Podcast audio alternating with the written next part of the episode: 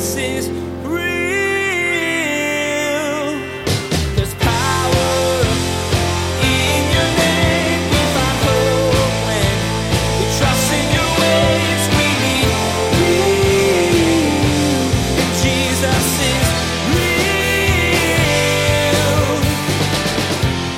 One day you might be one heart condition, and another day you might be another. You might have seasons where you can say, I've been in this heart condition for a while, but the ecosystem, so to speak, of your heart changes very rapidly.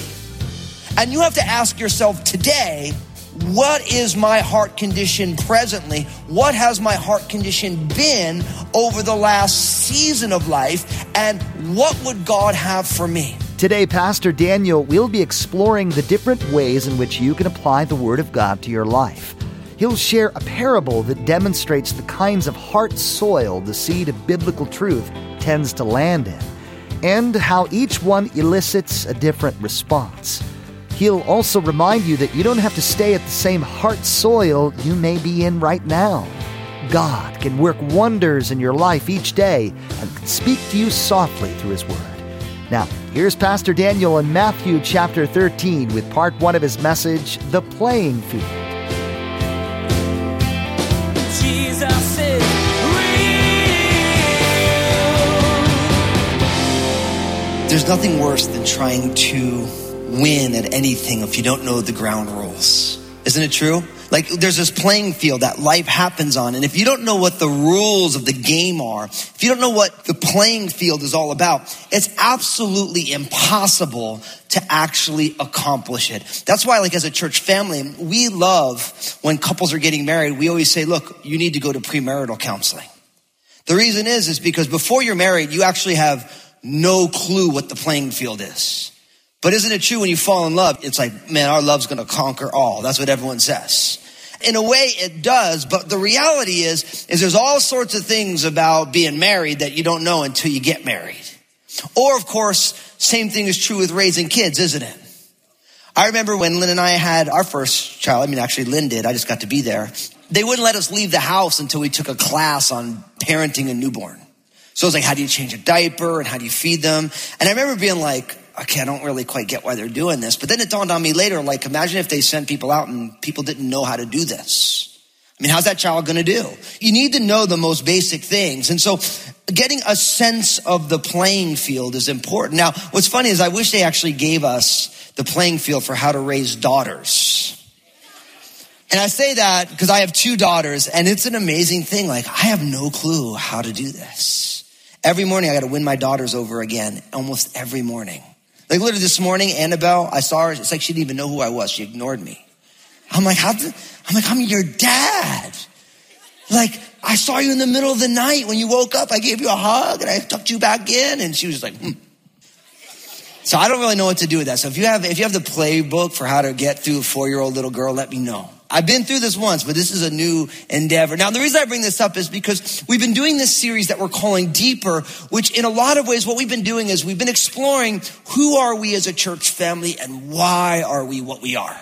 And we keep saying it along the way, and I wanted to make sure I said it right up top, is that what we're doing here as a church family, we believe it's what God has given us to do. It doesn't mean that we're the best or we're the only ones. We just know who we are and we like it. We know what God's called us to, and we're trying to get at that with the best that we know how to. And so we're a big fan of the body of Christ as a whole, the universal people of God, which we see ourselves as a part of. But we like being the part of the body that God has given us to be. And I say that because I think for all of us, one of the biggest issues we have in life is not being comfortable with who God has made us to be, what God has asked us to be. We live in such a comparison, competitive kind of a culture where it's almost like what I am is never good enough. And I just don't believe that. I believe that as a church family, we are called to do very unique and specific things, and we want to do those things. And that doesn't mean that we're the only one or the best one. We just know who we are. We like getting at what God's given us. Now, we talked about our driver in ministry is what we like to call Dr. Mister. These four realities of being devotional, relational, missional, and reproducible. Now, if you missed all that, like, I don't know what you're talking about. Well, you can go back in the archives and listen to it. I spent lots of time exploring what these things are and how they work. So, but today I want to give you the playing field. I want to explain to you what I believe is the most basic realities of life and who we are as a church. And I'm doing that. And the way I packaged it was in with kind of a countdown, four, three, two, one. And the reason I did it that way is because as we're closing this deeper series and as we're now pushing on into this new year, with understanding who we are, it's kind of like a countdown. So in order to break this open, I want you to open up in your Bibles to Matthew's Gospel, chapter 13. Matthew chapter 13. We're going to be taking really verses 1 to 23, but we're going to be skipping a section in the middle, and you'll see why when we do it. So, Matthew's the very first book of the New Testament, the first of the four Gospels are telling of the Jesus story. Now, it says this in Matthew chapter 13, picking up in verse 1, it says, On the same day, Jesus went out of the house and sat by the sea and great multitudes were gathered together to him so that he got into a boat and he sat. The whole multitude stood on the shore. And then he spoke many things to them in parables saying, behold, the sower went out to sow. And as he sowed, some seed fell by the wayside and the birds came and devoured them. Some fell on stony places where they did not have much earth and they immediately sprang up because they had no depth of earth. But when the sun was up, they were scorched, and because they had no room, they withered away. Verse 7 And some fell among thorns, and the thorns sprang up and choked them. But others fell on good ground and yielded a crop, some a hundredfold, some sixty, and some thirty. Let he who has ears to hear, let him hear. Now I want everyone to move down with their eyes to verse 18 of Matthew chapter 13. It says, therefore hear the parable of the sower. When anyone hears the word of the kingdom and does not understand it, then the wicked one comes and snatches away what was sown in his heart. This is he who receives seed by the wayside. But he who received the seed on stony places, this is he who hears the word and immediately receives it with joy. Yet he has no root in himself, but endures only for a while. For when tribulation or persecution arises because of the word, immediately he stumbles. Verse 22. Now he who receives seed among the thorns is he who hears the word and the cares of this world and the deceitfulness of riches choke the word and he becomes unfruitful. But he who receives seed on the good ground is he who hears the word and understands it, who indeed bears fruit and produces some a hundredfold, some 60, and some 30.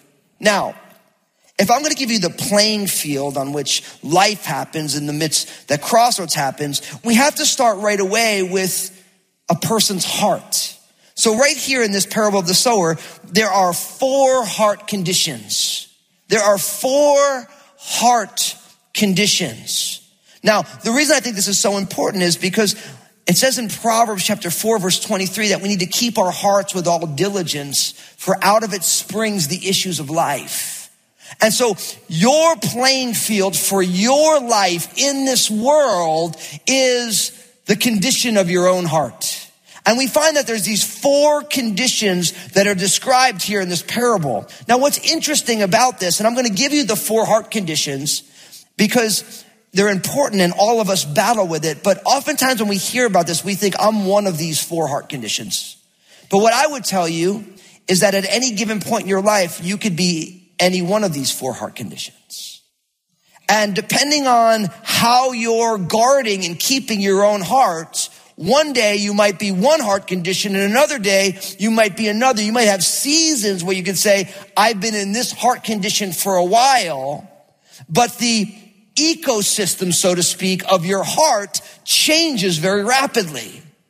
And you have to ask yourself today, what is my heart condition presently? What has my heart condition been over the last season of life? And what would God have for me?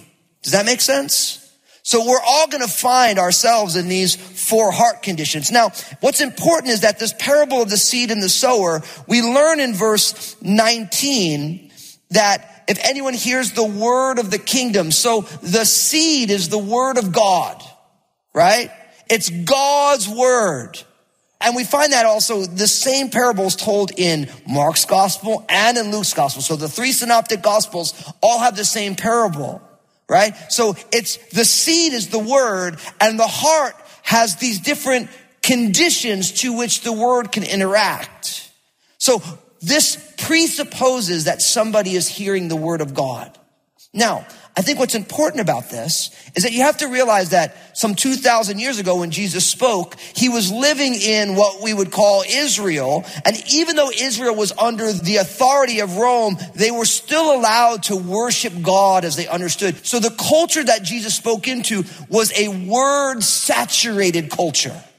They would go to the temple. That was the center of their lives. They would go to the synagogue, which was the center of their social interactions within their community. So they were always under the word of God. But we don't live in a day and age that is word saturated. So really the only place you're going to get the word is either in church or through the ministry of the church that they make available online. Now there are people in our community, in our world who never hear the word of God. So this parable doesn't actually exist in 21st century American culture unless somebody avails themselves to it. And that's a huge thing. So you choosing to invite people to come and hear the word now puts them in the context of this parable. But you can make it through your entire life in 21st century America and not hear the word of God at all.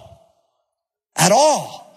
Shocking. But in Jesus' day, they were surrounded by the word of God. Now to get to the four heart conditions, I want you to notice first, it says, when anyone hears the word of the kingdom and does not understand it, then the wicked one comes and snatches away what was sown in his heart. This is he who receives seed by the wayside. Now, the idea of the wayside would be a place where the soil has been trampled down by many people walking on it. And so this seed, instead of going into the soil, it sits on the surface. So the first of the four heart conditions is what we can call a hard heart. That through repeated tramplings, the word doesn't get in it sits on the surface. And because it sits on the surface, the birds of the air can come and take that seed and eat it as their own because the soil is not prepared at all to receive the word. Now, all through the Bible, it says that God wants to replace a hard heart with a heart of flesh.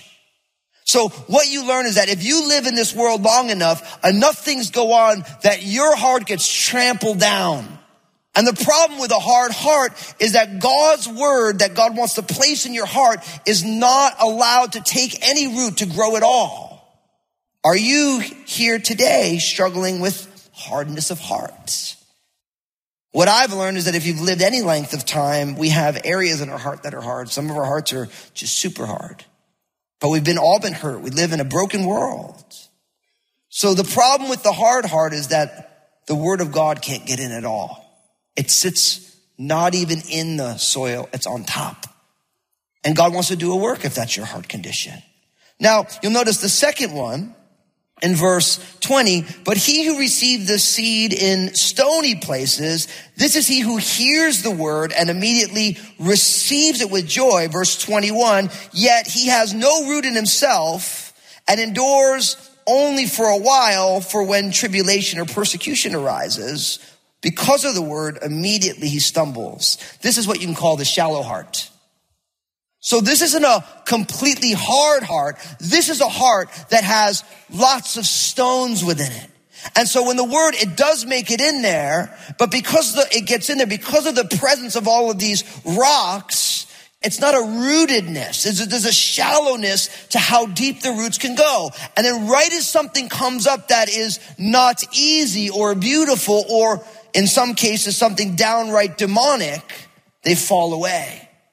See, we see this very commonly within the church when someone's got something going on in their life and things are in crisis mode and they come to Christ and God does an amazing work, but then they have a stony heart. And so what happens is it never really takes root. And right as someone gives them a hard time, I can't believe you go to church or I can't believe you're a believer in Jesus or I can't believe you don't want to do those things anymore. Right as that pressure comes in, they fall away. Because it's a heart condition that's shallow. Because what God is interested in is he's interested in the seed taking root. Right? But the rocks now hinder the ability of the seed to really have its perfect work. Now, is that you today? Where you're not totally hard hearted, but there's areas that you're like, man, that's, I'm pretty superficial there. It's real shallow. The third type of heart condition in verse 22, now he who received seed among the thorns is he who hears the word and the cares of the world and the deceitfulnesses of riches choke the word and he becomes unfruitful. You can call this the worldly heart. So what you have here now is you have the heart is prepared and fruit starts growing. But what happens is, is that the worldly cares and the deceitfulness of riches, now there's thorns that grow on up and it chokes the word out so that the word can't really blossom. Right? So the condition is a place of worldliness. Not that the cares aren't real or that your finances aren't important, but when they're more important than being fruitful in the things of God, you have a problem. So it's a priority problem. The most important things don't get first place. And because of it, it starts to choke out the word. And then the fourth and final, of course, in verse 23, but he who receives seed on the good ground is he who hears the word and he understands it, who indeed bears fruit and produces some hundredfold, some 60 and some 30. This is the fruitful heart. This is the heart that is unencumbered by hardness, right? Or shallowness or worldliness. And that is a heart that when the word of God gets in, now all of a sudden that seed takes root and fruitfulness happens. And we have this fruitfulness in different degrees, hundredfold, sixtyfold, or thirtyfold. But the idea is what God is really interested in is fruitfulness in our hearts. That when God's word goes in, it can bear fruit. Jesus said, by this my father is glorified that you what? Bear much fruit. So for each one of us, I think what's super important is that we learn how to be able to diagnose the condition of our hearts. And listen, your experience of Jesus is your experience because it's filtered through your heart, the control center of your life. And so today you're saying to yourself, my heart condition is not completely fruitful, God knows that, and there's no judgment for that. God just wants you to turn to Him and say, Lord, will you break up the hardness in my heart? Or God, will you remove the rocks from my heart so my faith isn't shallow? Or Lord, will you remove the thorniness or the worldliness from my heart that it won't choke out what you want to do? See, what's beautiful about this, and I think what's so challenging for us in our day and age, is that what this means is you have to be honest with yourself. See, our culture loves to blame. And listen, the world is broken. So there's lots of blame to go around, but the Bible always points us back to the only person that you are truly responsible. And who is that? You. You're responsible for you. And we spend so much time feeling responsible for everybody else that we neglect the fact that the condition of your heart is based on your tending to your own heart, not somebody else. Now, don't get me wrong. Some of us have experienced the most horrible things. But what's amazing, sometimes you meet someone who's experienced a horrible thing and they have joy unspeakable despite their circumstances, and other people are super bitter. What's the difference? I mean, I met somebody and they're like, they were born with all these things, all these things had gone on, horrible things, and they're like, look, I have two choices. I can either mail in the life that I have or I can live the life that I have. I was like, mm, preach it, you know? And that's the thing. It's like your response. So the playing field of your life in Christ is your own heart. Does that make sense? And we have to learn how to diagnose where's my heart right now. Here's the thing. For many people who've been in Christ a long time, because they've been in the church a long time, they think that they're the fruitful heart, but they're not. They just think that. Because it's so much easier to assume I've been in church for 30 years, so of course my heart's fruitful. No, maybe not. Maybe you're just worldly or shallow. But we have to say, Holy Spirit, will you search my heart? And let me be real about where I am. And maybe the best way to know where your heart is really is to ask the people who are closest to you. Say, like, I want you to give me the real deal about who I am and where I'm at. And don't get mad at them for the answer. Because we have to make sure God wants our lives to be fruitful. And your life could have been fruitful a while ago and it's not fruitful now. Maybe you're living off the fruitfulness of another season. But God wants us to be forever fruitful. He wants to be doing a fresh work in all of our lives at all times. And listen, you guys know this. I'm not preaching down on anybody. I get the pleasure of letting this stuff dissect and diagnose my heart every day. And it's not pretty in there. That's why I believe in Jesus. That's why I'm grateful for God's grace. So I'm not preaching down. I'm having to deal with my own life and, and my own condition of my heart. But that is the narrow gate. Jesus is the narrow gate. He leads us on this difficult way that few find, but it leads to life. So the playing field first is the four conditions of your heart. Now, we have three directions for living.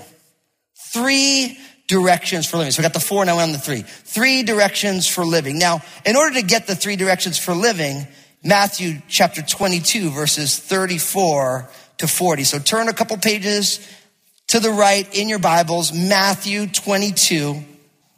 And you guys know this. You're going to hear this. You're going to be like, oh, I know this. They asked Jesus what the greatest commandment was. And what did Jesus answer? Picking up his answer in verse 37 of Matthew 22. It says this, you shall love the Lord your God with all your heart, with all your soul, with all your mind. This is the first and great commandment. And verse 39, and the second is like it, you shall love your neighbor as yourself. On these two commandments hang all the law and the prophets. Now, what are our three directions for living? Upward, inward, and outward. That's right. It was such so important to me because it was so important to Jesus I wrote a book on it. And the reason this is the playing field is when they asked Jesus what the greatest commandment was, he said, love the Lord your God with all your heart, soul, strength, and mind. That's living upward, right? And then loving your neighbor, that's living outward as yourself, which is inward. So what's beautiful here is that each one of us are always living in these three directions, upward, inward, and outward. As I wrote the book Upward, Inward, and Outward, based on the greatest commandment, I really wrote the book for me and for us as a church family. Because literally the ministry that God has called us to, we're doing it together. And so I started looking at my life. I started looking at the life of Crossroads and I started thinking about if this is the most important thing that we really need to focus on it, our upward focus is prayer. Right? We're focusing on prayer. Because prayer satisfies our need for connection. God wants all of us to be people of prayer. He wants your life to be a prayer drenched life. He wants the people of God as we get together. He wants his house to be called a house of prayer. And so you grow upward in a way by through your prayer life. Now inward, we're focusing on fasting. So fasting satisfies our personal need for self-control. Jesus is Today, Pastor Daniel shared with you some different heart conditions and how they accept the Word of God in varied ways. He also mentioned that your own heart may change through the years. Life has a way of hardening the heart, but you don't have to let it. Today, you can ask the Holy Spirit to soften your response and open your eyes to exactly what God wants you to know through your continuing study of His Word. Jesus is Real Radio is the radio ministry of Daniel Fusco of Crossroads Community Church. The messages that you hear each day here on Jesus is Real Radio were produced from messages that Pastor Daniel shared on Sunday mornings and the midweek study. It's our prayer that this teaching from God's Word blessed and encouraged you in your walk with Jesus Christ. Thanks for joining us today for Jesus is Real Radio. Hey, I wanted to remind you that each day on Facebook, Pastor Daniel shares a simple two minute message. In this message, Pastor Daniel draws out an important biblical truth that really helps set your day on the right path. So be sure to follow Pastor Daniel Fusco on Facebook and share these two minute messages with your friends and family. Make sure to tune in again as Pastor Daniel will share three very important relationships that shape who you are your relationship upward, inward, and outward. Through learning to love God upwardly, you'll learn to love yourself as God does and be able to spread that to the world around you. Each will be accompanied by some lifestyle practices that Pastor Daniel believes will help grow you in each area.